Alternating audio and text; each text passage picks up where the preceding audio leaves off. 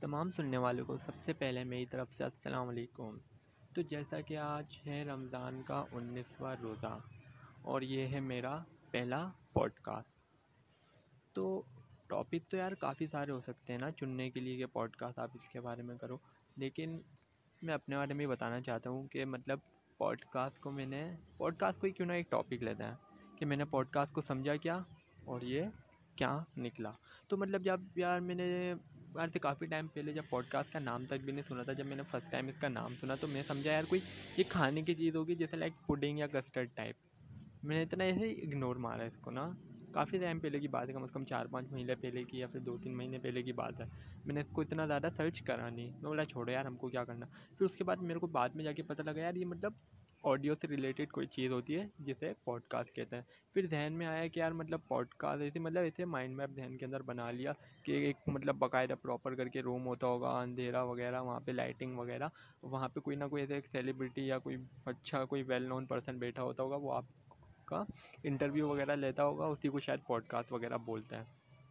یہ مطلب ایسے ہی میں نے اپنے بارے میں ایسے ہی سمجھا، خود سے میں نے سرچ وغیرہ کرا نہیں۔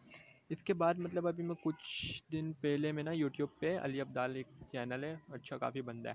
تو میں اس کی ایک ویڈیو دیکھ رہا تھا کہ وہ مہینے کے اندر کس طرح سے twenty seven thousand dollar earn کرتا ہے۔ تو اس کے اندر اس نے کافی ساری چیزیں بتائیں، اس کے اندر ایک پوڈ کاسٹ بھی تھا۔ تو میں بولا، استاد مطلب یہ تو کوئی کام کی چیز ہے، پکڑو ذرا اسے نا۔ تو میں نے اس کے اندر پھر یوٹیوب کے اوپر میں نے سرچ کرا۔ بولا، یار، یوٹیوب بھائی، بتا دو کیا چیز ہوتی ہے پوڈ کاسٹ اردو کے اندر، آسان لفظوں کے اندر؟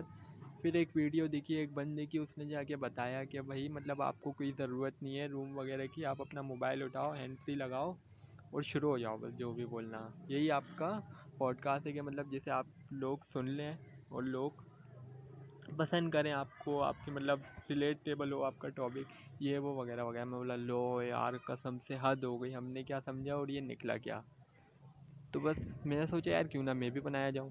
اس کی میرے کو بندے کی ایک بات اچھی لگی جو ہندی کے اندر سمجھا رہا تھا کہ اس نے بولا یار، بھلے بے شک آپ کا پوڈ کاسٹ نہیں سنتا کوئی کوئی مسئلہ نہیں ہے آپ ریکارڈ کر کے ڈالتے جاؤ۔ جب آپ کبھی ایک سال بعد، دو سال بعد، تین سال بعد سنو گے تو آپ کو خود کو مطلب ایک اپنے لیے بناؤ یار، اپنی ایک میموریز کریٹ ہوں گی آپ کی۔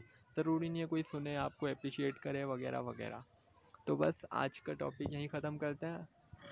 امید ہے آپ کو پسند آیا ہوگا، نہیں بھی آیا تو خیر ہے۔ اللہ حافظ۔